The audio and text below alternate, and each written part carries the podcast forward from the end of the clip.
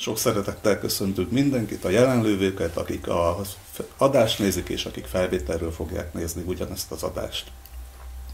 A mai témánk a rutin, langyos kereszténység, illetve a kiégés. Ezen mennénk sorba.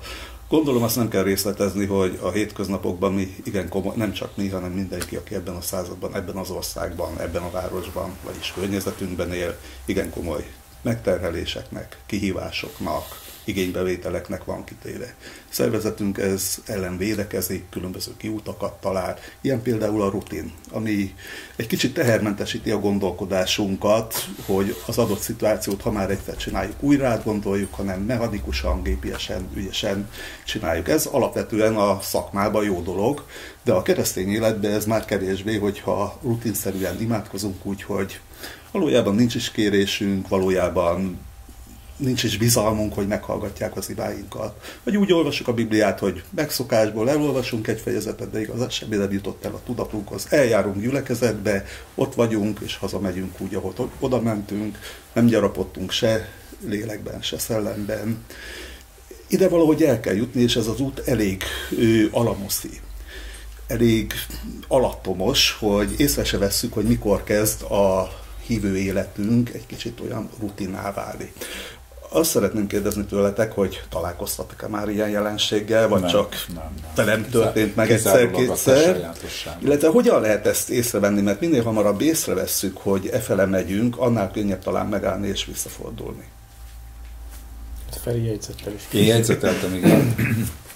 szóval én találkoztam ezzel a jelenséggel, de nagyon érdekes ez most, hogy mondtad, eszembe jutott, hogy hogy mikor eljövök otthonról, akkor mindig végig tapogatom a zsebeimet, hogy megvan a pénztárca, notesz, izé. tehát van egy protokoll, amit, amit végigcsinálok, és nagyon Cigi pénztárca. Cigi nem, de többi igen. És van egy protokoll, amit, amit végigcsinál az ember, és ez ad egy biztonságot, hogy, hogyha például változik a protokoll, az autómban egy ilyen telefon rögzítő, kiteszem oda a telefont, de ez nem került még be a protokollba is. Iszonyatosan idegesítő, hogy vissza kell menni az autóhoz, mert még nincs benne a protokollban, tehát a, a, a rutinban az, hogy, hogy el kell onnan venni, és ez a mozdulat ez úgy kiesik. Viszont, hogyha megvan ez a mozdulat, és működik, ez nagyon megnyugtató és biztonságos, hogyha az embernek úgy vannak bizonyos visszatérően ismétlődő dolgok. Tehát én úgy gondolom, hogy ennek van egy nagyon pozitív oldala. Ha ez a kapcsolatokban megjelenik, tehát hogyha rutinszerűvé válik a, az emberi kapcsolatokban, vagy az Istennel való kapcsolatban, akkor, akkor a személyesség tűnik el, és egy mechanikusság lép a helyébe, és erre is az embernek van egy ilyen védekező mechanizmusa, szerintem is ez így van, hogy az ember bemenekül a, a dobozába, és akkor úgy berendezi magát biztonságosan, és akkor innen is zúg, onnan is zúg, de én itt el vagyok bújva, és nem hallok, nem látok. És ez, hogyha az Istennel kapcsolatosan alakul ki, ami az életnek a forrása, ez a, ez a fajta viszonyulás, tehát mechanikussá válik az Istennel való kapcsolat, akkor az ott fárasztóvá válik. Tehát egy idő után az ember érzi, hogy, hogy ez nem a könnyű és gyönyörűséges iga, hanem ebből úgy bele lehet fáradni, és bele lehet unni, de én úgy gondolom, hogy legalábbis az én tapasztalatom az, hogy, hogy ha ezt észreveszem, akkor, akkor, akkor lerázom magamat, és gyorsan megyek, és az élő kapcsolatra van ö, szükségem. Min veszed észre? Hát unatkozom. Tehát észreveszem azt, hogy imádkozom, és mondjuk ugyanazokat a mondatokat mondom, és megijedek magamtól, hogy állj, ez, én, én nem erre szerződtem az Istennel, én ő rá vágyom, az ő szeretetére, az ő jelenlétére, az ő valóságára, és van, amikor olyan is van, hogy, hogy Isten maga jelzi, hogy állj meg, vándor, nem erre van az előre, hanem hirtelen jön a Szentlélek és úgy betölt, hogy így kidob ebből a, a megszokásoknak a rendszeréből. És te mit teszel azért, hogy ez elmúljon? Azon a észrevétel után. Mit teszek? Hát a legkülönbözőbb dolgokat. Van, amikor azt csinálom, hogy elhatározom, most egy fél órán át fogom dicsérni az urat. Ha esik, ha fúj. És akkor, akkor azt addig igyekszem csinálni, ameddig, ameddig, ameddig ő nem jön. Tehát akkor nem, nem valamiféle célnek az elérése, hanem ő a cél. Például. Én jövök? Amelyik utok akar? Hát, hogy nekik nincsen ilyen problémájuk, mert annyira friss élő kapcsolatban vannak folyton a szemplélekkel, hogy Hát én is azt gondolom, hogy a mechanikusságnak van jó oldala, van rossz oldala. Nyilván én azt gondolom, hogy főleg eh, egy olyan embernél, aki frissen kezdi meg a Keskeny úton való lépkedésbe, sikerült áthatolni a szoros kapun és a Keskeny úton lépked, fontos, hogy kialakítson szent szokásokat. És ezek a szokások az életének a részévé váljanak. Ahogy Jézusról is azt olvassuk, hogy szokása szerint bement szombat napon a zsinagógába és tanított. Tehát Jézusnál ez, ha úgy tetszik, rutin volt, szokás volt. Nyilván ennek van, a, van egy másik oldala, amiről ugye Feri is beszél, nevezetesen az, amikor kiüresedik ez a szokás, és elveszti a valóságos belső tartalmát. Már nem az a motiváció, ugye az Efézusi gyülekezetnek szóló üzenet jut eszembe a jelenések könyvéből, hogy de az a panaszom, hogy az első szeretetet elhagytad. Tehát megy a buzgolkodás, megy a szervezetépítés, megy, megy a csinálás csinálása, futnak a programok egyik a másik után, de valahogy kiüresedik. És az a motiváció, ami létrehozta ezeket a dolgokat, ami létrehozta az intézményt, ami létrehozta a programokat, az a motiváció az szép csendesen elhal, de a programok attól még megmaradnak, és az intézmény is ugye zavartalanul működik, ahogy a vicc is mondta, hogy a gyár már rég bezár, de az irodaház még mindig buzgolkodik és működik, és gyártja a papírokat. És ez a fajta kiüresedés nyilván egy, egy rossz kiüresedés. És azt gondolom, hogy, hogy ugye a Biblia azt mondja, hogy ez mindenkit utolér, így vagy úgy előbb-utóbb, így van megérva, hogy megtántorodnak még a legkülönbek is, és hát a gyógymód nyilván az, hogy de akik az Úrban bíznak, azoknak az erejük megújul. Tehát ilyenkor az embernek meg kell újítani az erejét, és az, az erőnek a megújítása pedig az Úrba vetett bizalomnak a megújításából fakad, és ez az Úrba vetett bizalom, ugye ez a hit. És ez a kegyelem, miként az Úr Szövetség is azt mondja, hogy jó dolog, hogy kegyelem által erősítessék meg a szív, és nem pedig különböző rutinszerűen végezhető mechanikus áldozati vagy egyéb istentiszteleti cselekményekkel. Tehát ez a jelenségre én szerintem a megoldás, hogy egyfelől nem baj, hogy az embernek van egy napi rutinja, van a hitéletében is akár egy rutinja, és dolgokat csinál rutinszerűen, ez önmagába véve nem baj. A baj az, amikor a rutin mögül a tartalom elkezd elszivárogni, és ilyenkor sokkal fontosabb a tartalomhoz ragaszkodni, mint a rutint vagy a külső héjat, ha úgy tetszik, őrizgetni. Igen, hát ha jól értettem a bevezetődet, akkor, akkor a világi társadalmi szintről megközelítve ezt a kérdést, akkor ha jól emlékszem, arra utaltál, hogy rengeteg elvárás telepedik Pontosan. ránk, amire meg, aminek megpróbálunk megfelelni, és ez a teljesítményorientáltság, ez nagyon-nagyon agresszíven átszövi a, a, a hitéletet is. Igen. Igazából azt lehet látni, hogy akár szolgálati szinten, akár egyéni hívőnek a szintjén az emberekre borzasztó sok elvárást tesz sajnos az egyház adott esetben.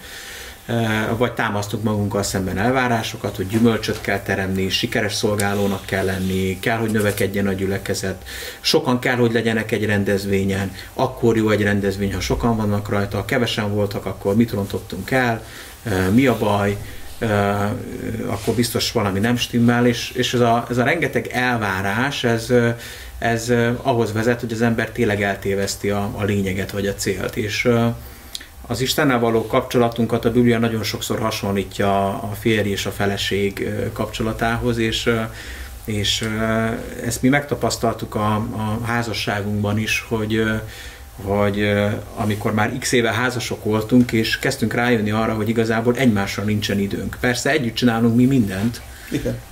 Együtt megyünk bevásárolni, és együtt tervezünk, és együtt gondolkodunk azon, hogy hogy oldódik meg a lakáskérdésünk, és mindent egy, együtt csinálunk, de ez mégsem ugyanaz, hogy, hogy, hogy, hogy egyszerűen csak élvezzük egymás társaságát, mert szeretjük egymást, akkor ez egy komoly, komoly felkiáltójá volt, és akkor, akkor vissza kellett menni a KH-hoz, vagy az első szeretethez, hogy most tulajdonképpen mi miért is lettünk házasok. Azért, mert annyira megszerettük egymást, hogy azt mondtuk, hogy nem akarunk egymás nélkül élni, hogy mindenünket meg akarjuk osztani a másikkal, hogy, hogy mindent akarunk tudni róla, hogy, hogy, hogy és emlékszem főiskolás koromban még olyanra is vetemettem, hogy inkább nem mentem be egy órára, vagy több órára is, hogyha a Ritának máskor volt szabad idő, hogy vele tölthessem az időmet, és és ez motivált bennünket. És akkor e, ilyenkor ugye, e, amikor elér, elérkezik több év múltán az ember egy ilyen e, állapothoz, akkor, akkor nekem is végig kellett gondolnom, hogy most ez volt a cél, hogy, hogy mi, mi, amikor megláttam őt, akkor azon gondolkodtam, hogy majd hogy lesz egy közös lakásunk, vagy hogy ö, milyen új autót szeretnénk, vagy ö, ö, miről kell, hogy szóljon a napi rutin ahhoz, hogy ezeket a kívülről ránk nehezedő elvárásokat vagy célokat megvalósítsuk, és akkor ilyenkor az embernek vissza kell bontani az egész kapcsolatot oda, hogy van ő, meg van én és, és az Istennel való kapcsolatban ez ugyanígy jelen van. És egy átlag hívő erre is szerintem borzasztó sok elvárás nehezedik, de, de a kiégettség ilyen értelemben véve különösen hat a szolgálókra, mert ráadásul egy szolgálónak mintának is kell lennie, tehát ugyanakkor demonstrálnia is kell azt, hogy ő egy borzasztó tüzes kapcsolatban van az úrral, és és, és ez még nagyobb kiégettséghez vezet, mert akkor az energiáink még arról is szólnak, hogy a látszatot fenntartsuk.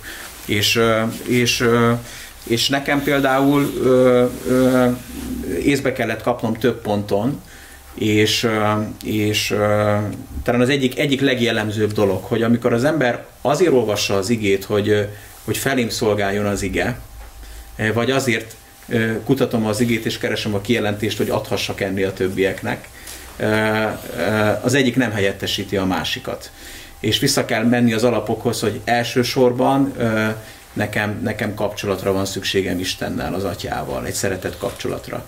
És minden, ami a szolgálatomból, vagy belőlem kinő, ami a szolgálatom, az ebből kell, hogy kinőjön, és nem fordítva. Ez pontosan így van.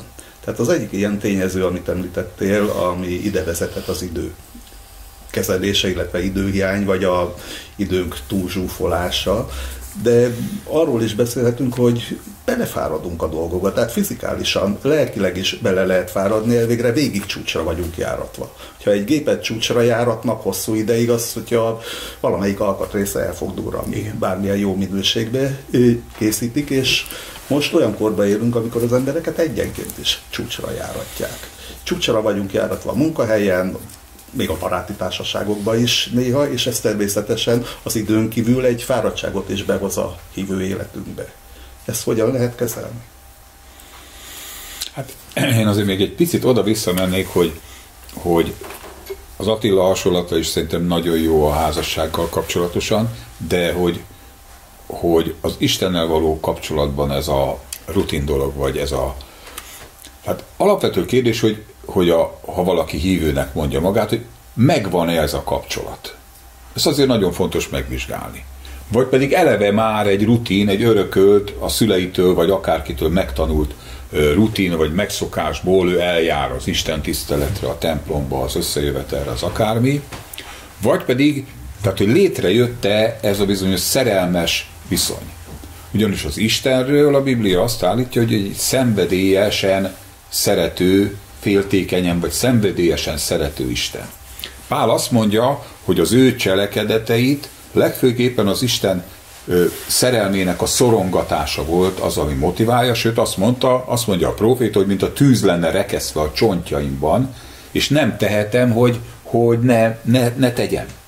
Tehát az Isten részéről ez, ez mindenféleképpen ő ezt akarja, ezt a szenvedélyes, szerelmes kapcsolatot. Na most, hogyha ez ez megtörtént. Ha ez nem történt meg, ott akkor szükséges, hogy megtörténjen az, ami az egész evangéliumnak az üzenete, hogy Isten mindegyikünket személyesen hív, találkozni akar, egyé akar válni velünk, azt akarja, hogy beleszülessünk, hogy egyé váljunk a kerességben Krisztussal, hogy beteljünk ővel a Szent Szellemmel, és hogy Istennek a, a, a szerelmeseivé váljunk ha ez nem történt meg, akkor fontos, hogy megtörténjen. Most a te kérdésed az leginkább arra vonatkozik, hogy ha megtörtént ez a nász, ez a szerelmes kapcsolat, tehát létrejött az Istennel, de valamilyen oknál fogva ez ö, a kiégés irányába, vagy a langyosság irányába hat, akkor, akkor mi, a, mi a megoldás? Hát én úgy gondolom, hogy a jelenések könyvének a harmadik fejezetében ugye azt mondja, hogy, hogy bár csak hideg lennél, vagy hév, de mert langyos vagy, kivetlek, kiköplek a, a számból. És utána azt mondja, hogy légy buzgóságos és téri meg. Magyarán arra szólít fel minket, hogy gyere vissza ehhez az első szeretethez. Emlékezz meg róla, hogy honnan estél ki, és gyere vissza. És ö, én úgy hiszem, hogy Isten ebben nagyon aktív. Tehát Isten engem rengetegszer, rengetegszer szíven talált, akkor is, amikor én éppen ilyen meglankat, megfáradt állapotban voltam, és csak nyögtem esetleg, vagy ilyesmi. De ő volt a, az, aki, az, aki kezdeményezett. Aztán olyan is előfordul, hogy az ember bekerül egy olyan helyzetbe, hogy, hogy muszáj, muszáj összeszednie, összekapnia magát is, és látja azt, hogy már nehézség van, probléma van, hogy a megoldás csak Istennél van, és akkor, akkor tudatosan a saját akaratából elkezd ismét rágyúrni, ismét elkezd menni, közeledni, időt áldozni, olvasni, keresni, kutatni, vissza az Istenhez.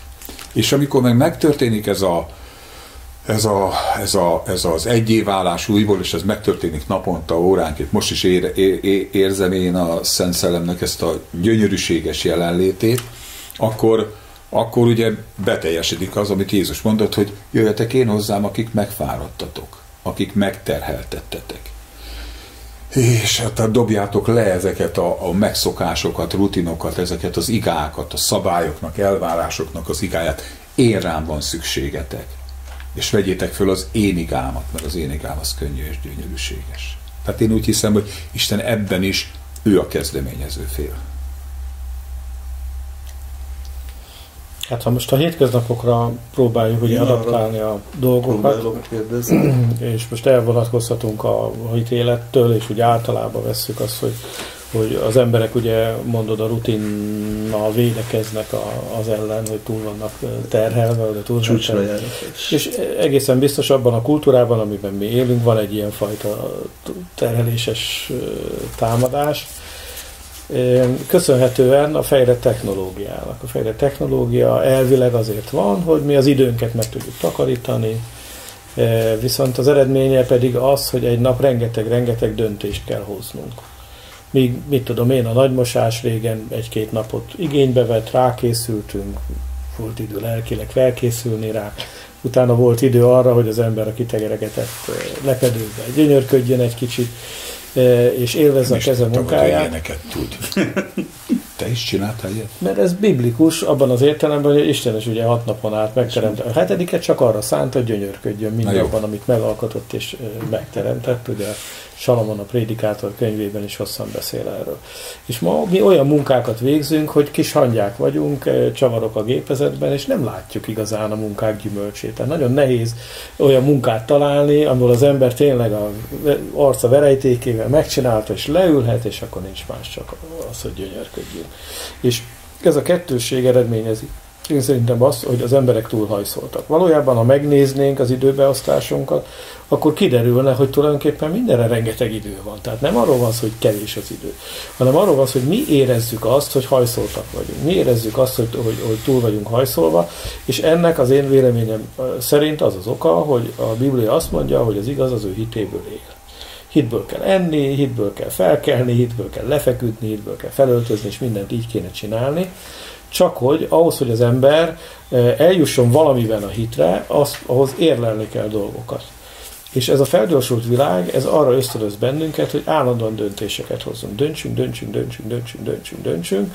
És én például magamon tudom, hogy akkor érzem azt, hogy, hogy elbújdokolnék már bárhová, és senkit nem kívánok látni, amikor érzem azt, hogy nincs több kreativitásom, hogy kívánnál tőlem a döntés, a feladat az, hogy most kreatív legyek, hogy most végig gondoljam átozzéig, hogy most felvegyem annak az egész ügynek a terhét, és aztán utána hittel tudjam azt mondani, hogy ez így lesz, vagy ez úgy lesz, hogy ide megyünk nyaralni, vagy azt fogjuk prédikálni a hétvégén, vagy így fogjuk alakítani, a nem tudom én micsodát. És amikor az ember úgy érzi, hogy ez a fajta kreativitás úgy elpárolgott belőle, de mégis ott sorokoznak a döntések, és át vagy bét kell mondani, akkor érzi magát hajszoltnak és túlterheltnek, mert nem hitből él. És azért nagyon nehéz ez ellen védekezni, mert nehéz ebből a mókuskerékből kiszállni, hiszen hát az egész élet, az egész környezet ezt próbálja ránk nyomni, ránk terhelni.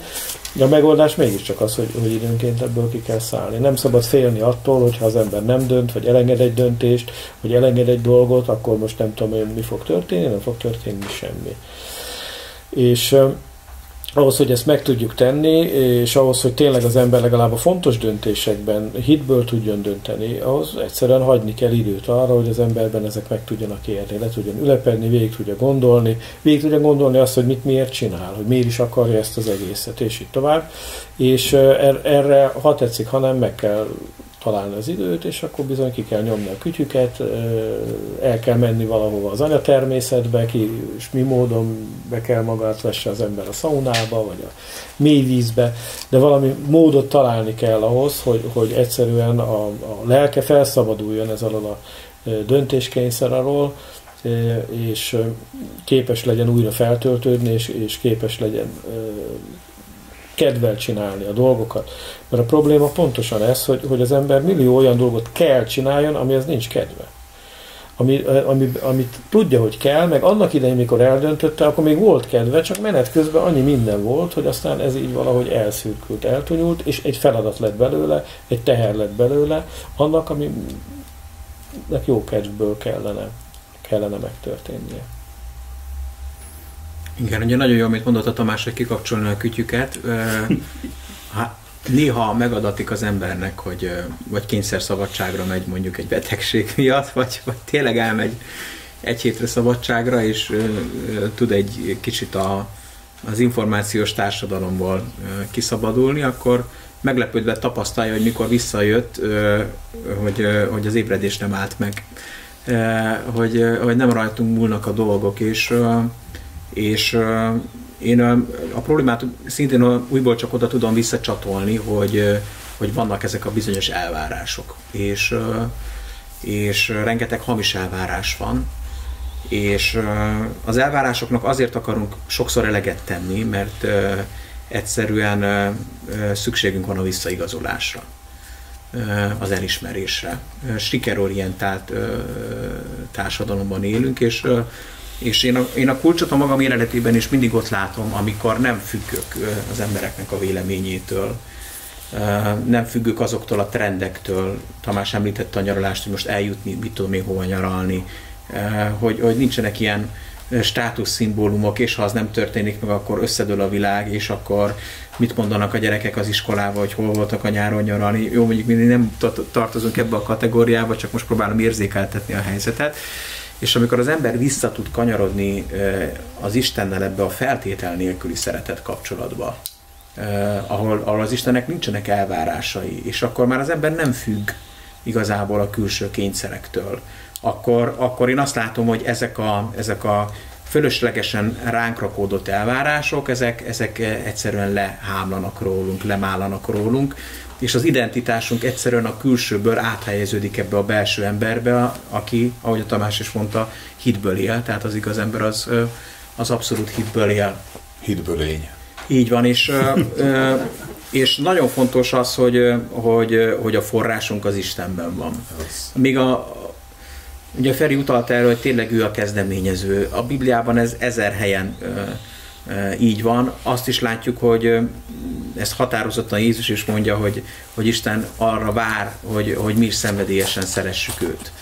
De pont ugye a hétvégén beszéltünk erről, hogy parancsra ez nem működik. Hát benne van ugyan, ugye Jézus a legnagyobb parancsolatok között említő, hogy szeresd az Urat, a te Istenedet, és ott aztán olyan maximalizmusokat sorol föl, hogy ember legyen a talpán, aki ennek eleget tud tenni, és hogy ráadásul szeressük a fele barátunkat, mint saját magunkat. Tehát ez parancsra nem működik. Ez csak akkor működik, hogyha mi megkapjuk ezt a forrást, és ebben Isten az első. És, és ezért én, én a magam életében azt tapasztalom, hogy mindig vissza kell menni ez a forráshoz. Tehát, hogy nincs más alternatíva.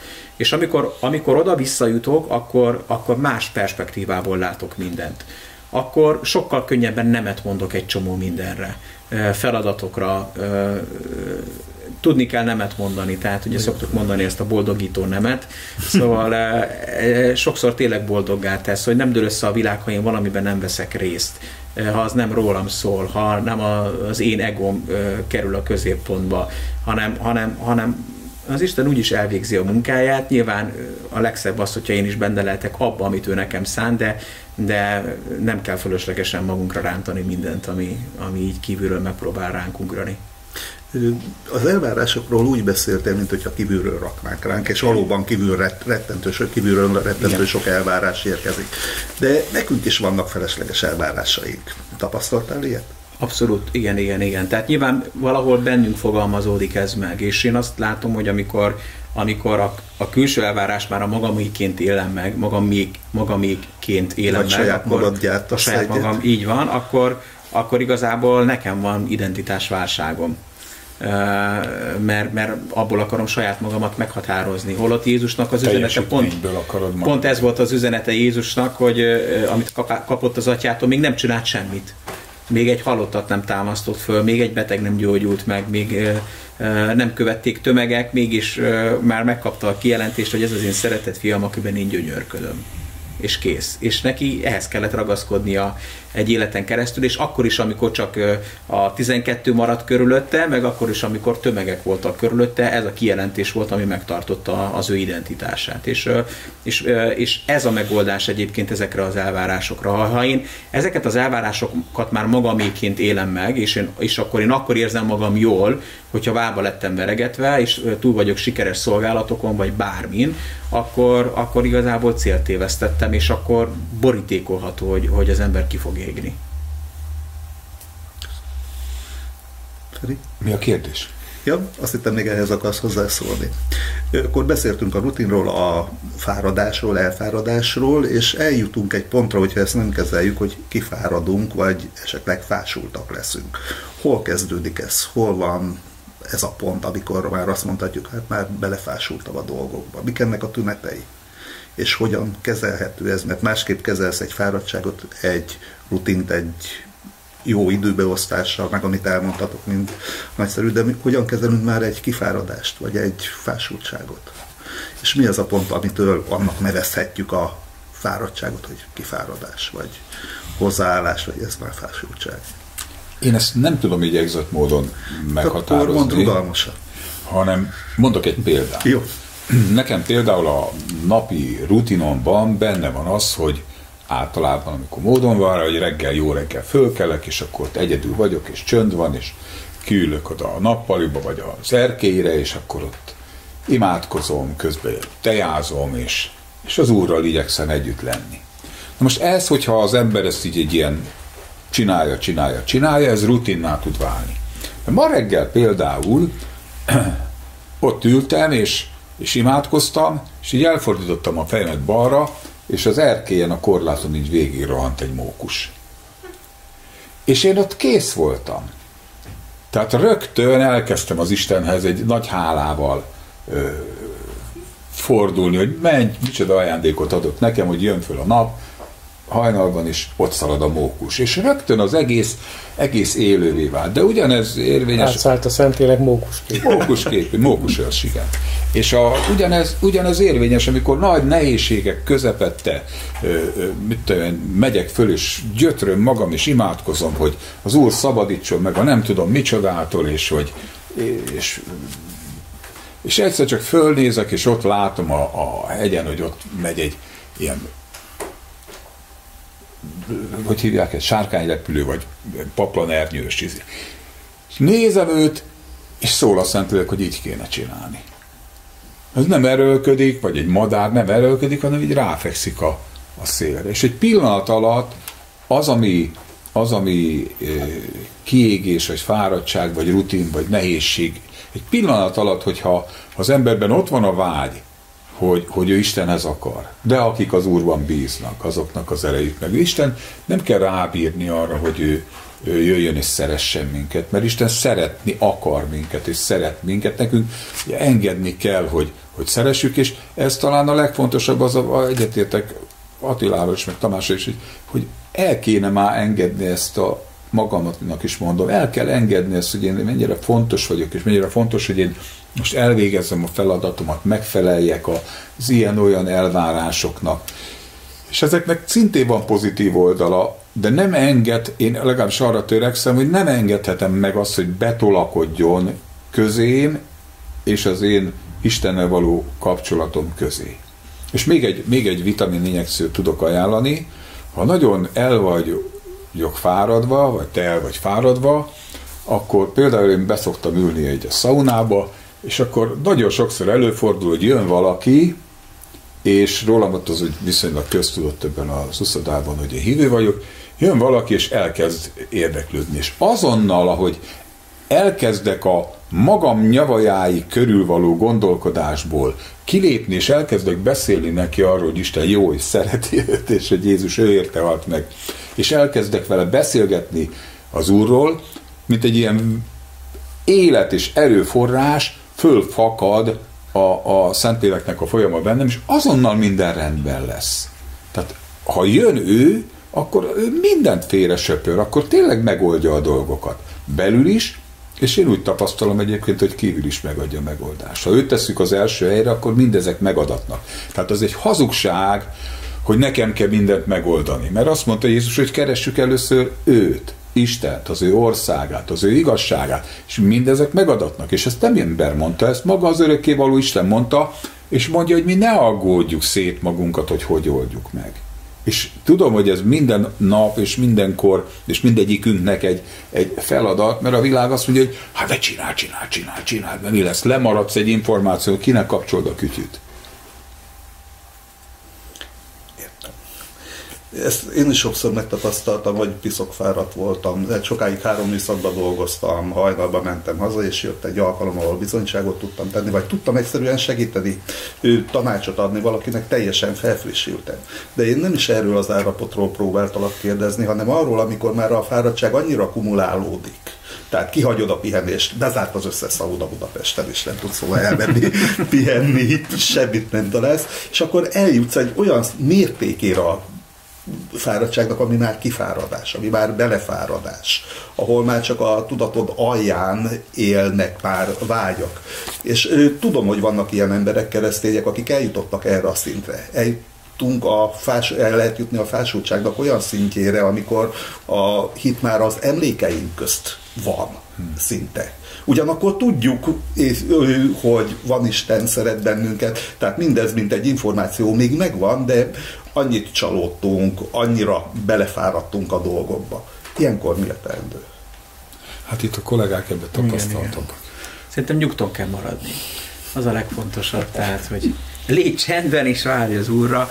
Uh, a, ugye a, a Feri mondta ezt a példát a madárral és a széllel, tehát, hogy hogy tisztában kell lenni azzal, és ezt tudom, hogy ez most egy nagyon elcsépelt üzenet mostanában, hogy Krisztus belégzett munkájában vagyunk, de tényleg így van, hogy elvégeztetett minden, és van lehetőségünk haszonélvezőivé válni annak, amit Jézus elvégzett, és bekapcsolódni abba, amit egyébként a Szent Szellem tesz. De tisztáznunk kell ugye a, szélgörcs és a passzát szél viszonyát, tehát hogy, hogy, hogy, hogy, nem, nem, mi, nem, nem a mi dolgunk a, a szelet gerjeszteni, amire majd rá fogunk feküdni, hanem, hanem nekünk, nekünk, nekünk, nekünk tényleg rá lehet feküdni a szélre. Ez és kijelentés volt ez a szélgörcs és yeah. Egyből minden életre kell. Igen. Szóval, szóval és, ezt, és ezt egyébként nagyon-nagyon nehéz megtenni, mert, mert tényleg minden arról szól, hogy nekünk kell megtenni. Hmm. És a, egy, tehát azt lehet látni, hogy ilyen értelemben a keresztények is vissza vannak víve a törvény alá, ami tényleg a, a törvény arról szólt, hogy mit kell nekem tennem. Az új szövetség meg, meg arról beszélünk, hogy mit tett Jézus, és, és én hogy tudom ezt a magamévá tenni, de már ez is egy rossz kifejezés, tehát hogy hogy tudom magamévá tenni, hanem hogy hogy, hogy, tudok, hogy, tudom, hogy tudom ennek az egészen csak úgy átadni magamat. Tehát például az, a, az a, amikor Jézus beszél arról, hogy mi a legnagyobb parancsolat, ugye ott is úgy kezdődik, hogy halljad Izrael, az Úr a te Istened egy Úr, és akkor utána jön az, hogy szeresd az Urat. És ott, ott valami passzív, passzív cselekedettel kezdődik, hogy csak hallgass csak hallgass, csak enged, hogy Isten beszéljen hozzá, csak enged, hogy Isten szóljon hozzád, és egyszerűen, ugye van az a, a példabeszédekben az az ige, hogy, hogy lépes méz a kedves beszéd, gyógyulás a, a léleknek, és a tetemeket is ugye életre kelti ez, és egyszerűen amikor az ember csak engedi azt, hogy, hogy az Istennek ez a kegyelme áradjon felé, hogy, hogy csak úgy hallgatod, csak úgy magadba szívod ugye a vitamin injekcióra visszatérve, akkor, akkor az kifejti a hatását benne. Tehát egyszerűen csak beveszed ezt a tablettát, úgymond, és várod, hogy a benne lévő hatóanyagok azok kifejtsék a hatásukat. És ez az elme számára egyébként egy nagyon nagy bolondság, mert, mert mindig, mindig, tehát hogy oda megy a gazdag ifjú Jézushoz, és akkor azt mondja, mit kell még tennem. Tehát mindig azzal vagyunk elfoglalva, hogy nekünk mit kell még tenni. Tehát most is te is azt kérdezed, hogy mit csináljak, hogy, hogy megnyugodjak. Hát semmi, nyugodj meg, attól megnyugszol. Tehát ez nagyon megnyugtató volt. Visszatérve erre a hasonlatra, a paplamernyőre vagy a vitorlázásra, ugye ráfekszik a szélre. Viszont egy dolgot azért csinál, ő nagyon keresi a felszálló légáramlatokat, keresi a termiteket, hogy rá tudjon feküdni és felmenni. Tehát nem passzív az a paplamernyős, abszolút nem passzív, vagy akár a vitorlázógépbe, neki meg kell találni azokat a pontokat, ami meg tudja őt emelni. Tehát nekünk is szerintem való nagyon figyelni kell az ura, nagyon figyelni kell annak a felemelésére. Csak az a gond ezzel, hogy aki már fásult, tehát az az állapotban van, amit én leírtam, hogy elérte a közömbösség, a fásultság is szintet. Erre már nincs is nagyon ereje. Ugyanakkor a világ meg ezer dologgal bombázza. Ráadásul keresztények azért ki vagyunk téve tisztességesen ö, próbáknak, kísértéseknek, és egy ilyen állapotba találja meg ez a keresztény embert, sokkal nehezebb a kiút. Erre tudtok valami jó tanácsot adni? Hát ha most végignézzük a bibliai példákat, amik ilyenfajta kiégésről vagy megfáradásról szólnak, most hirtelen így öt jut eszembe. Na akkor ezek nekem azt mutatják, hogy nagyon különböző élethelyzetek vannak. Ugye az első mondjuk Jákob, akinek elviszik a hamis bizonyítékot a fia haláláról, és a szíve elhal benne, és kvázi egy ilyen depresszív állapotba kerül, mert azt hiszi, hogy. Tehát ő egy hazugságnak az áldozata, és egyszerűen nem érti az Isten, nem tudja a dolgokat a helyére tenni, fogalma sincs, hogy ez miért van így, minden álma, minden elképzelése, minden gondolata, minden Istennel kapcsolatos addigi felépített akármicsodája romba dőlni látszik egy hazugság miatt, és egészen 20 évig, amíg József ugye újból elő nem keveredik, és ki nem derül, hogy mindez aztán milyen isteni célt szolgált, addig Jákob egy élő halottként belül meghalt, tehát elhalt benne a szíve, ezt mondja az írás. Nyilván ebben az esetben, amikor az ember így van, és az ördög becsapja őt Istennel kapcsolatba, és azt mondja, hogy, hogy Isten hazudott neked, Isten nem mondott igazat, stb. stb. és ez okozza ezt az elhalást, hát a hazugságnak az igazság az ellenszere, tehát nyilván így lehet megépülni, meggyógyulni ebből a dologból. Aztán ott van... Bocsánat, csak ez annyit szeretnék mondani, hogy, hogy, hogy a Jákobnak az volt a problémája, hogy elhitte a hazugságot. Tehát a, a, Elhitették vele. Igen. El, hát igen, igen, de hát ő azért tudta, hogy ki a József. Ő, neki az volt a problémája Jákobnak, hogy a, az örökös, aki, aki, akiről az Isten bizonyságot tett. Kiderült az Istenről, hogy nem megbízható. Az ő szemében, mint hogy a hívők hát, illetve megbízható volt, csak ugye a látha, láthatóra nézett. Igen, de a Jákobnak ez, ez, ez, ez szülőd, ezt, ezt a hazugságot engedte be magának, hogy az Isten nem megbízható, mert hiszen meghalt az örökös. Bár mentségére szóljon, hogy azért a látható elég hiteles. Elég kemény volt, de, de, de, átverték. de átverték. De így akarja a körülmény átverni, a körülmények sokszor minket is, amikor olyan információk jönnek, hogy azt akarják tanúsítani, hogy az Isten nem megbízható. Hogy az Isten valójában nem is szeret annyira bennünket. A második példám ugye Mózes, ha sorrendben, időrendben haladunk, aki ugye gyilkosként kezdte a karrierjét, nagy világ megváltoztatóként agyonütötte az egyiptomit, és menekülnie kellett, és mikor már minden ambíció kihalt belőle, az Isten visszaküldte, hogy végezze el a munkát, amire nagy ambícióval vállalkozott az elején, és óriási, az azt mondja az írás, és hogy a világ legszelidebb embere volt. Tehát nálam a szelidebb ember nem volt a föld hátán, ezzel, ennek ellenére tudjuk a versengések vizénél, ő is besokalt, és el, elszakadt nála a cérna. Itt, itt nyilván azért, mert olyan teher volt rajta, az állandó zúgolódás, az állandó feladatok, az állandó kihívások, amiben elfáradt Mózesnek is a lelke, és el, elpattant benne valami, és hát nyilván ennek a történetnek is van óriási tanulsága. Hogyha ugye megint tovább lépek, a következő ilyen megfáradt ember, aki eszembe jut, az Illés, aki szintén egy nagyon nehéz korban élt. Nyilván ott egy állami nyomás volt, ugye Izabel az államhatalmat használta fel, hogy az úr profétáit megölje, üldözze, barlangokba kellett elrejtőzni, Illés is három és fél éven keresztül gyakorlatilag úgy élt a birodalomban, hogy hogy egy szám maga, tehát teljes magányban, elszigeteltségben, bárkivel kapcsolatba lépett azonnal, kitette annak a veszélynek, hogy elfogják és megkínozzák, meg nem tudom én mit csinálnak vele az állami börtönben. Mindig azzal a meggyőződéssel kellett lefeküdnie, hogy reggel majd fel fog kelni, és azzal kellett felkelnie, hogy túléli a napot, és este le fog feküdni, és ezt nehéz ebbe belegondolni, hát ismerünk nehéz időket, amik, amik ilyenek voltak a közelmúlt történelmében is, de, de borzasztó meg, megerőltető. És amikor végre eljön a végkifejlet, a váravárt ébredés, amikor eljön a tűz, amikor esik az eső, és a többi, akkor is a nép továbbra is fásult marad, egyáltalán hiába kiabálják egy élmény hatására, hogy az Úr az Isten, az Úr az Isten, azt lehet tudni, hogy Izabellel szemben nem fognak Illés mellé kiállni, nem fogják a profétát megvédeni, stb. És Illés elszalad, megfárad, és ott is az a megoldás, hogy, hogy Isten azt mondja neki, hogy, hogy figyelj, nem rövidült meg az Úr karja. Tehát, hogy, hogy azért ez nem azt jelenti, hogy neked kellett volna ezt a problémát. Ez az én problémám, ezt nekem kell megoldani, te vagy az eszköz ebben a dologban. és Illésnek minden oka, emberileg minden oka meg, és a legnagyobbak között van. Olyan kiváltságban volt rész, hogy Isten őt elevenen ragadta a mennybe. Nem is élt át kikör, ha úgy tetszik, még nagyobb dicsőséget kapott, mint Mózes, aki azért meghalt, csak az Isten temette el őt, és a testét Isten vette a kezébe, és Mihály vetekedett a teste felett, stb.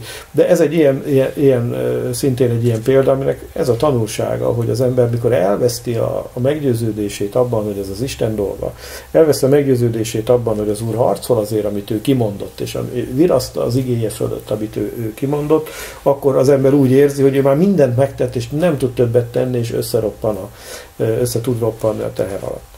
Aztán talán van még egy másik fajta megfáradás, ez Ezékiás király, aki eszembe jut, aki ugye megkapta a profétától az üzenetet, hogy rendeld el a házad, meg fogsz halni, de imádkozott, küzdött, harcolt, noha az Isten szava szólt hozzá, hogy ennyi volt, ő mégis imádkozott, mégis Istenhez fordult, és Isten meghallgatta őt, és változtatott a sorsán. Igen, ám, de 15 év múlva jöttek a babiloni követek, jött hozzá a proféta, mindent megnéztek, mindent elvisznek, és akkor már a király nem harcolt, nem küldött, csak azt mondta, jó, csak az én életemben legyen még állandóság. Tehát, hogy, hogy, hogy ennyi. És ez is a megfáradásnak a megfásulásnak egy jele, hogy, hogy ő már ott nem akart az Istentől semmit. Tehát ő, ő már úgy volt vele, hogy nem küzdött, nem harcolt, hogy Dávid küzdött, harcolt a gyermekére, ami felül ki lett mondva az ítélet, és bőtölt az utolsó pillanatig is.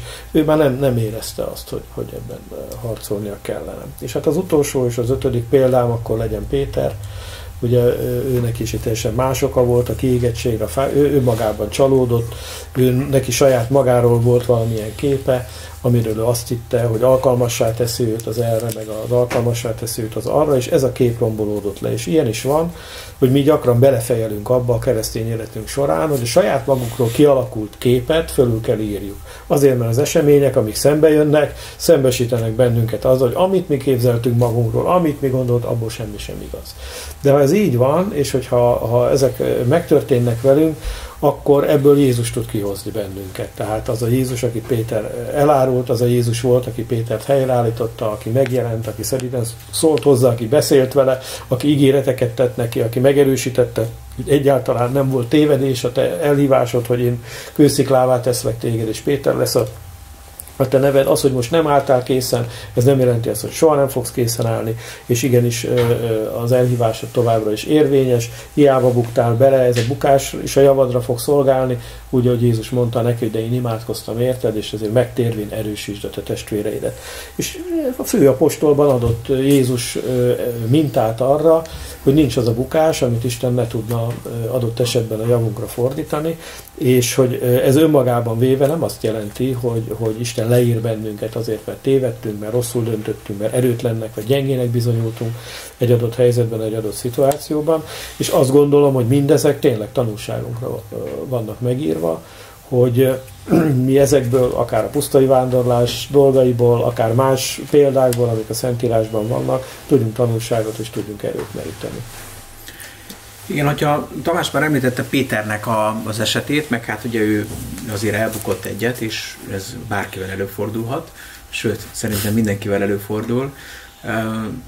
Csak egy dologra szeretném oda irányítani a figyelmet, hogy hogy egyszerűen el kell ismernünk a, a helyzetünket. Tehát, hogy, hogy szerintem nem szabad a problémát a szőnyeg alá söpörni.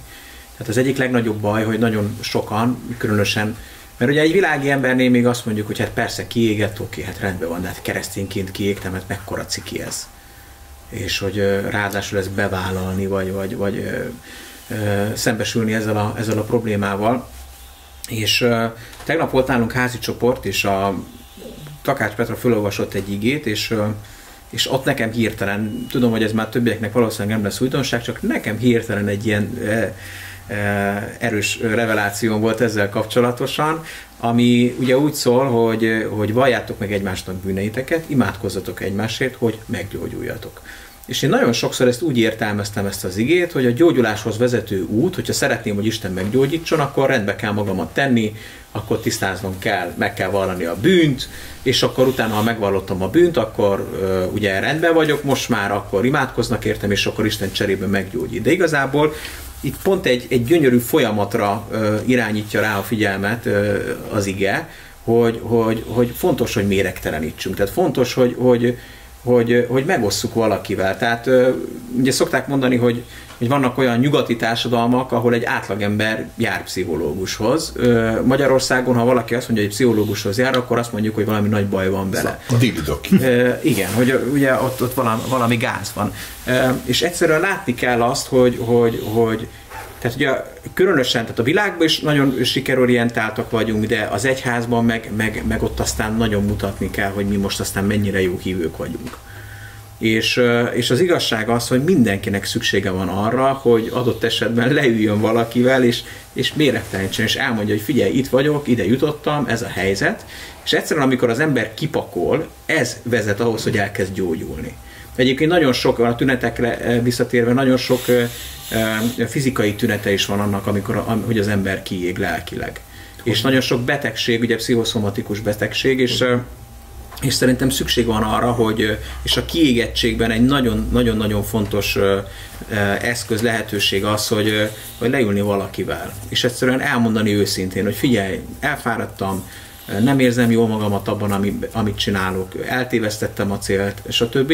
És ilyenkor pontosan azok a, azok a külső ingerek, ami valakin keresztül érnek bennünket, vagy vélemények, nagyon sokat segítenek abba, hogy, abba, hogy helyreálljunk. Lehet, hogy csak önmagában az, hogy el, el tudtam mondani, vagy be tudtam ismerni, hogy ebben a helyzetben vagyok.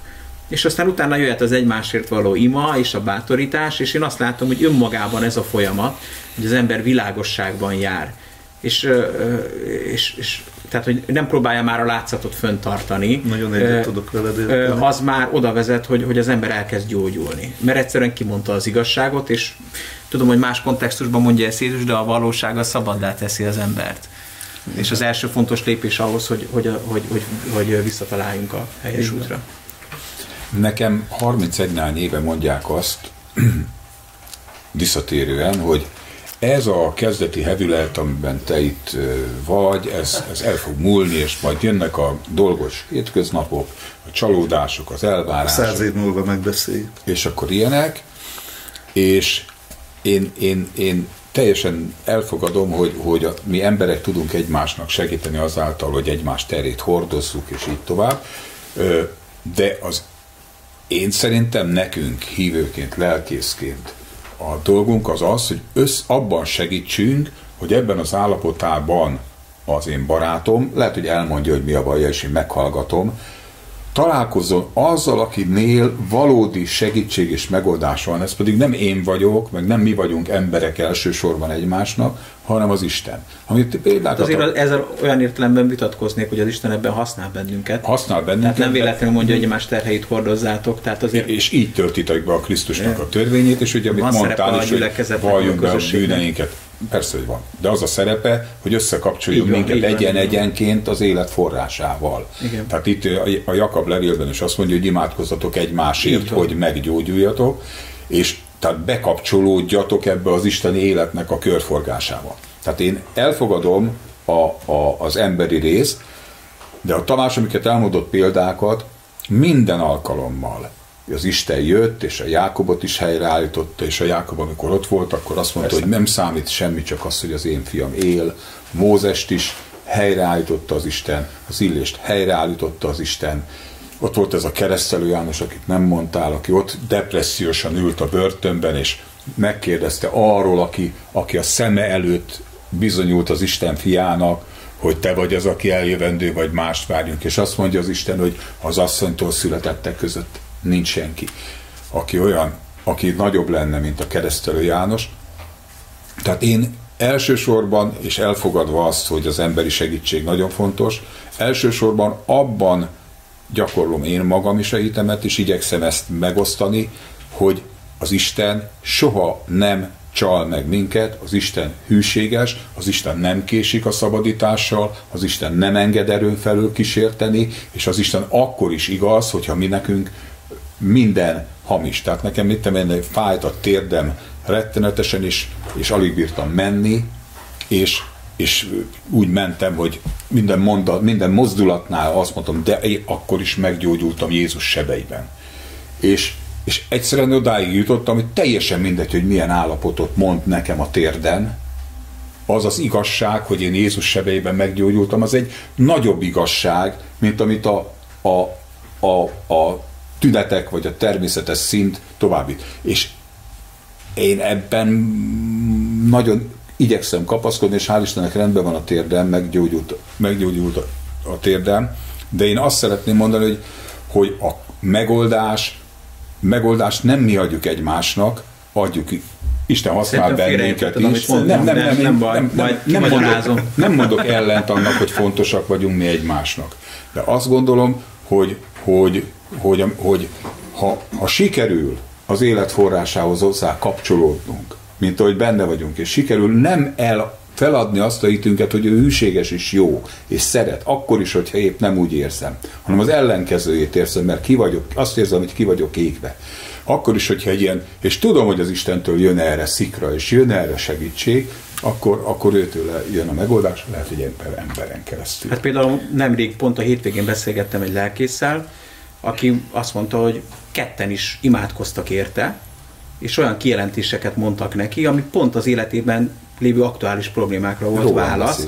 Beszél. És érdekes módon embereken keresztül szólt hozzá az úr, és valahogy ez úgy kezdődött, hogy közösségbe kerültek egymással. Hozzá.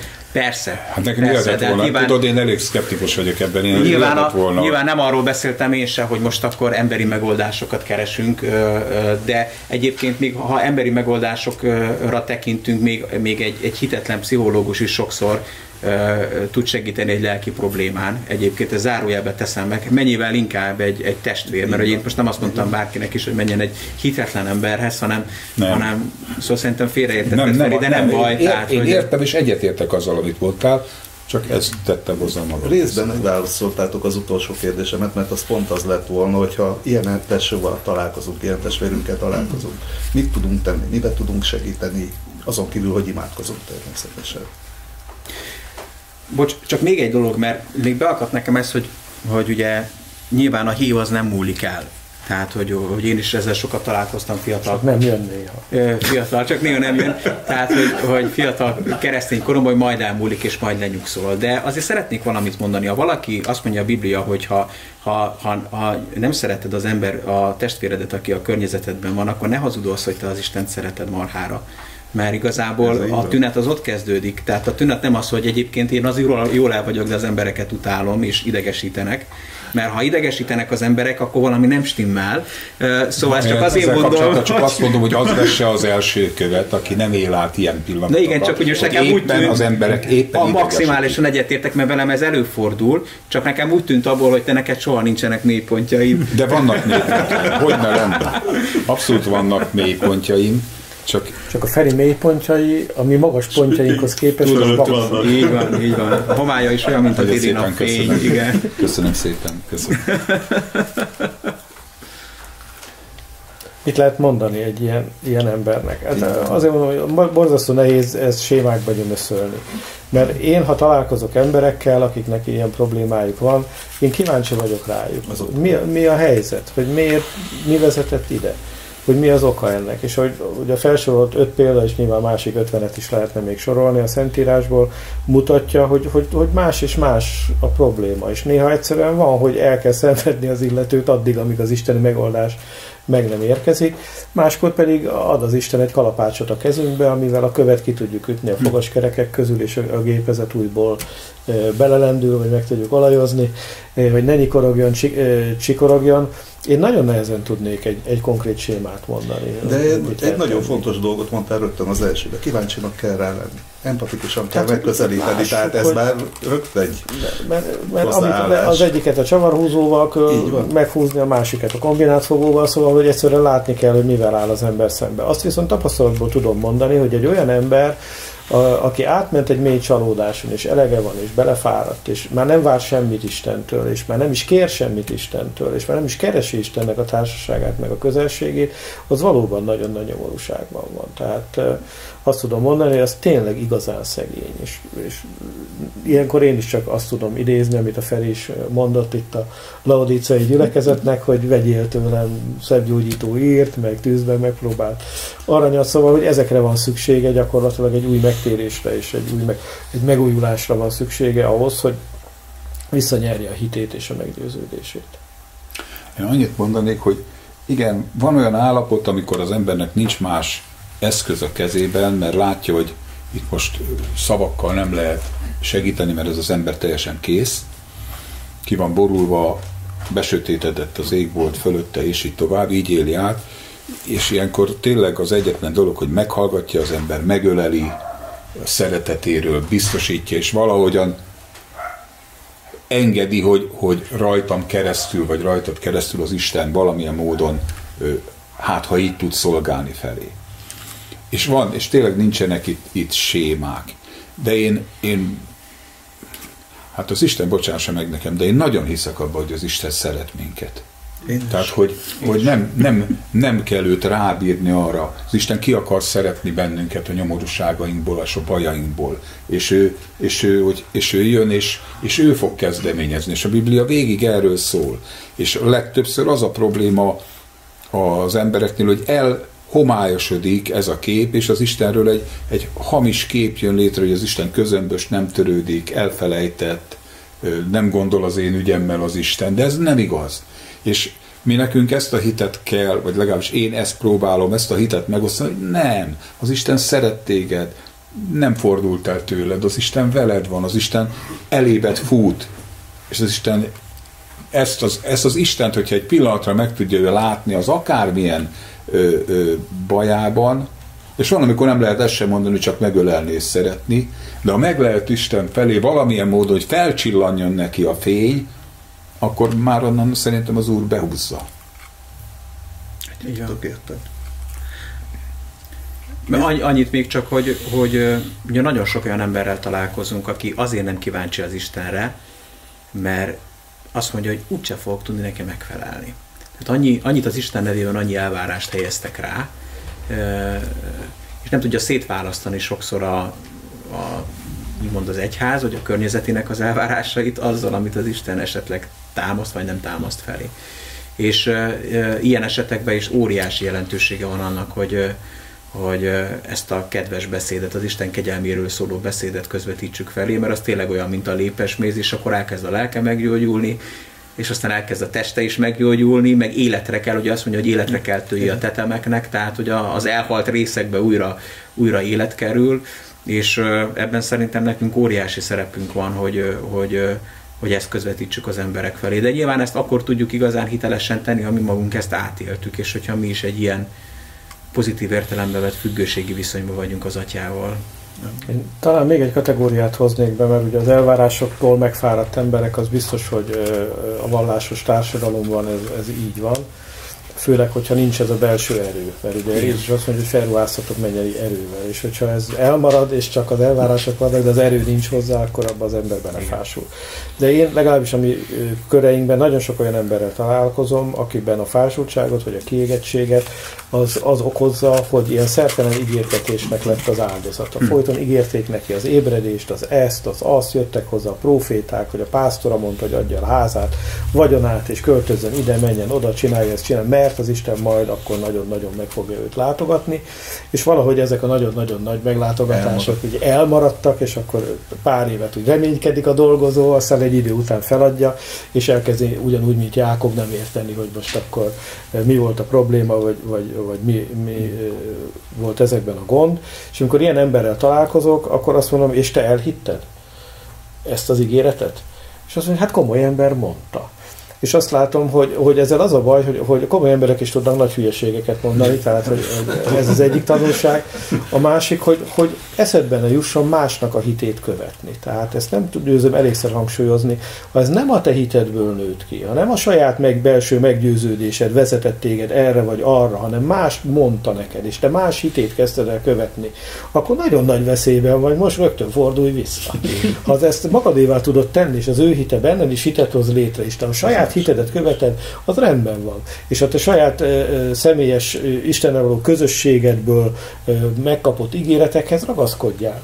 De amikor ez nem belül van, hanem kívülről így ráthúzzák, mint tenyére a gatyát, és akkor te ottan vagy benne, mint szerencsétlen Dávid próbált a Saul páncéljába járni, ez nem fog menni. Tehát ez, ez nem jó. Még ha a, a nagy hős Saul tette rád a páncélt, a királyok, a szent nép királya, meg a felkent uralkodó, meg a nem tudom én micsoda, akkor is ez nem neked való, neked a paritja való, meg a kövek valók, és ebben bizony ki lehet égni, amikor az ember egy ilyen fajta hamis elhívás tudatban jár, vagy hamis ígéretek ígéretekre építi fel a keresztény életét. És ezzel ellen egyetlen ellenszer van, hogy ezt félre kell tolni, becsületes hitre nézve, becsületesen meg kell vizsgálni a dolgokat, és az embernek a saját belső személyes meggyőződését kell követni, Igen. és ezekből kell a döntéseket meghozni, és ezt nem szabad senki emberfiának átadni.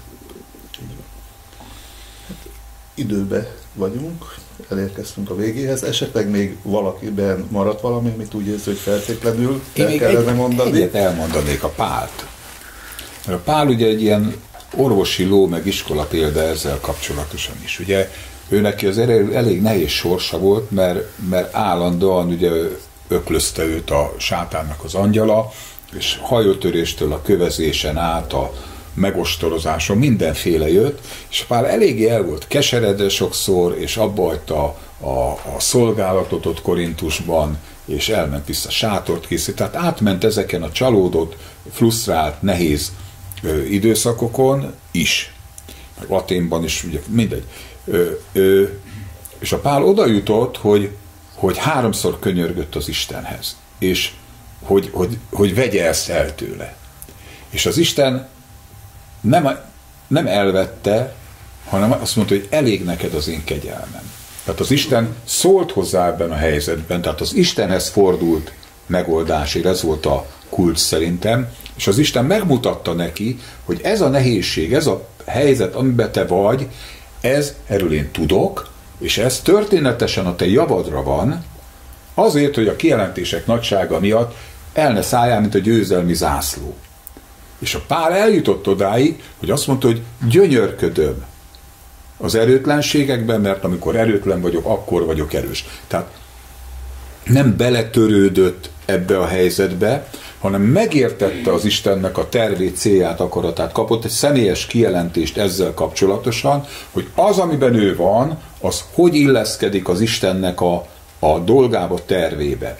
És ezért tudta kezelni az egész életének az életében ezeket a helyzeteket. Én tudom azt, hogy saját magam, meg mások életét is látva, hogy, hogy vannak ilyen dolgok, amikre az ember nem tudja azonnal megmondani a megoldást. És vannak ilyen dolgok, amiket így föl kell venni, és, és azt kell mondani, hogy alatta maradok a tehernek, és megyek tovább, mert tudom, hogy ezt az Isten miért de én nem arra gondolok, hogy Isten egy betegséget, vagy bármi egyebet így rárak a saját gyerekeire, hogy na akkor ezzel éljél tovább, hanem történetesen, mint például egy ilyen kapcsolatok beli, vagy egy olyan üldözés közeli, és üld, vagy üldözéshez kapcsolódó szituáció. De az Isten megadta és megadja, én teljes szívemből hiszem minden esetben a, a megoldást, a kiutat, a választ, hogyha ő hozzá fordulunk. Köszönöm szépen.